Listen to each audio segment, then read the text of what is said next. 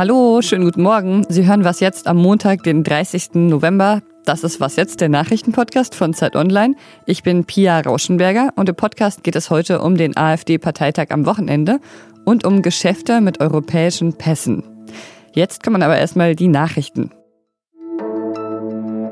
Nach Auszubildenden und Pflegekräften wird Bundeskanzlerin Angela Merkel heute das Gespräch mit PolizistInnen suchen. Beim Videodialogformat Die Bundeskanzlerin im Gespräch können die Beamten ihre Fragen, Anliegen und Erwartungen äußern. Die Polizei hat etwa durch die Proteste gegen die Corona-Regeln mit neuen Herausforderungen zu kämpfen. Gleichzeitig gibt es immer wieder auch Vorwürfe der Polizeigewalt. Kann sich die Euro-Gruppe auf eine Reform des Euro-Rettungsfonds ESM einigen? Darüber wollen heute die Finanzministerinnen und Minister der Euro-Länder beraten. Laut der deutschen EU-Ratspräsidentschaft soll der ESM mit einer vorsorglichen Kreditlinie um ein neues Hilfsinstrument erweitert werden. Davon sollen vor allem Staaten profitieren, die von der Corona-Krise wirtschaftlich stark betroffen sind. Der Redaktionsschluss für diesen Podcast ist 5 Uhr. Sie ist die größte deutsche Oppositionspartei und hat am Wochenende ihren Parteitag in Kalka abgehalten, die AfD. Die Partei hatte einiges vor. Es sollte um Renten gehen. Bisher hatte die Alternative für Deutschland da nämlich nicht so wirklich ein klares Konzept vorzuweisen. Gleichzeitig ist die Partei gerade tief gespalten mit so Wirtschaftsliberalen wie Jörg Meuthen auf der einen Seite und dann eben Rechtsaußenleuten wie Gauland oder Höcke auf der anderen. Meutens GegnerInnen hatten sogar schon versucht, am Parteitag ihm parteischädliches Verhalten zu bescheinigen. Sie wollten sein, ich zitiere mal, spalterisches Gebaren missbilligen. Aber nach einer zweistündigen Debatte gestern wurde der Antrag dann zu den Akten gelegt. Mein Kollege Tillmann Steffen war das ganze Wochenende vor Ort und kann berichten, was er beobachtet hat. Hi Tillmann. Hallo Pia. Ja, ähm, ich habe gerade kurz diese beiden Lager skizziert. Welche Positionen nehmen die denn jeweils ein, wenn es um die Rente geht? Ja, es ist äh, schwierig, die einzelnen Positionen wirklich den beiden Lagern, also dem völkischen und dem äh, innerparteilich-bürgerlich gemäßigten zuzuordnen. Es gibt ganz viele Rentenkonzepte äh, in der AfD und ganz viele mehr oder weniger selbsternannte Rentenexperten. Aber ähm, sagen kann man, dass im Prinzip das Ursprungskonzept ja aus der Feder äh, des Thüringer Björn Höcke stammt, der an der beitragsfinanzierten Rente festhalten wollte, sie durch einen äh, Staatsbürgerschaftsaufschlag ergänzen, nur nur für Deutsche sollten da eben etwas mehr bekommen können. Und auf der anderen Seite steht eben äh, Bundeschef Meuthen mit seiner Position, die beitragsfinanzierte Rente komplett abzuschaffen und andererseits ähm, eine Art Grundeinkommen zu etablieren. Ähm, und zwischen diesen beiden Polen hat sich das Ganze dann entschieden. Wer hat sich denn durchgesetzt? Ja, am Ende ähm, blieb im Wesentlichen das stehen, was schon immer irgendwie in der Hauptsache drin war in, dem, in diesem Konzept. An der beitragsfinanzierten Rente wird festgehalten. Es sollen äh, Familien von Rentenbeiträgen befreit werden, weil Familien eben Kinder bedeuten und Kinder die künftigen Beiträge Beitragszahler sind. Meuthen hat dann versucht, das von ihm unterstützte Grundeinkommen, das sogenannte Staatsbürgergeld da reinzubringen und dann geschah etwas ganz Merkwürdiges. Ähm, die Ehefrau eines Meuthen-Freundes stellte sich ins Mikrofon und sagte, man möge sich doch mit diesem Antrag auf ein Staatsbürgergeld heute gar nicht befassen und damit war Meutens Plan praktisch vom Tisch. Ein anderes Thema, das die AfD auch gerade überschattet, ist ja die drohende Beobachtung durch den Verfassungsschutz. Darüber soll im Januar entschieden werden. War das auch ein Thema auf dem Parteitag? Ja, ähm, der Bundesvorstand hat am Vorabend des Parteitags einen sehr bemerkenswerten Beschluss gefasst, nämlich, dass sich die Partei grundlegend zur freiheitlich-demokratischen Grundordnung bekennt und dass alle, die das nicht tun, äh, der Partei Schaden zufügen und so weiter und so weiter. Und da fragt man sich ja sofort, hallo, das ist doch eine Selbstverständlichkeit. Ja, und ja, man wirklich. kommt zu dem Schluss, Ne? Nur bei dieser Partei muss das betont werden. Das ist wirklich ganz charakteristisch. Das hat natürlich auch damit zu tun, ähm, dass Meuthen ja schon seit längerer Zeit versucht, ähm, innerparteiliche Radikalinskis einzuhegen und was ihm immer wieder auch äh, schwerer fällt, weil er ja früher auch mit den Völkischen in der Partei paktiert hat, indem er deren Treffen besuchte etc.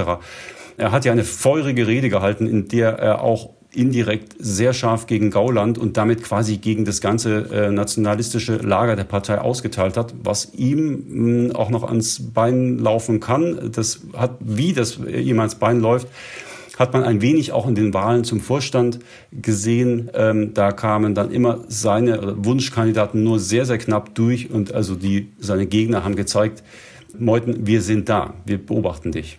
Und danke dir, Tilman, auch fürs Beobachten. Gerne.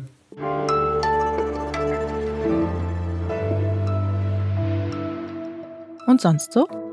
Ein Tier ist mir dieses Jahr wirklich aufgefallen. Wildschweine. Die haben es nämlich überraschend oft in die Nachrichten geschafft. Wildschweine, die aus der Ostsee stürmen, Wildschweine, die Laptops klauen, Wildschweine, die in einem Kaufhaus randalieren, wie jetzt gerade am Wochenende in Dinslaken. Verletzt wurde aber niemand. Und manchmal denke ich dann so, wir haben ja gerade leider alle nicht so viele Möglichkeiten, uns mal so richtig daneben zu benehmen auszurasten, einfach zu eskalieren. Und äh, mir fehlt das schon, muss ich sagen. Und deshalb ähm, denke ich dann manchmal, vielleicht machen die Wildschweine das ja stellvertretend für uns. Und das finde ich irgendwie schön.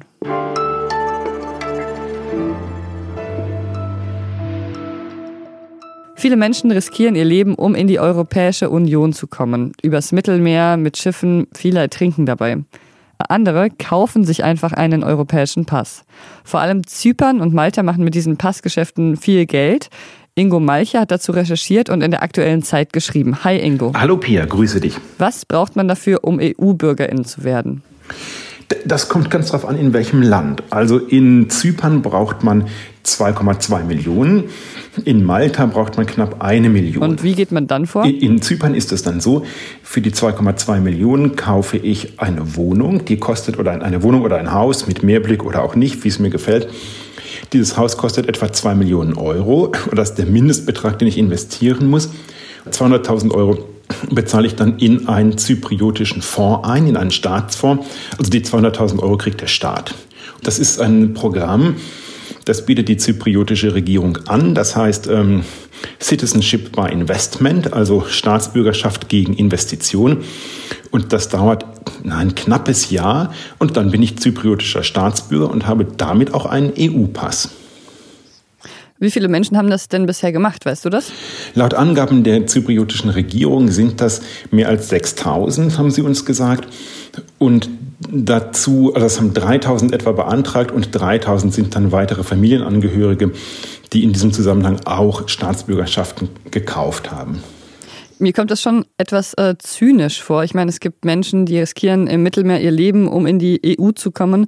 Und selbst wenn sie es schaffen, können sie noch nicht damit rechnen, dass sie eine dauerhafte Aufenthaltserlaubnis bekommen. Und andere kaufen sich einfach einen Pass. Also fair ist das nicht gerade, oder?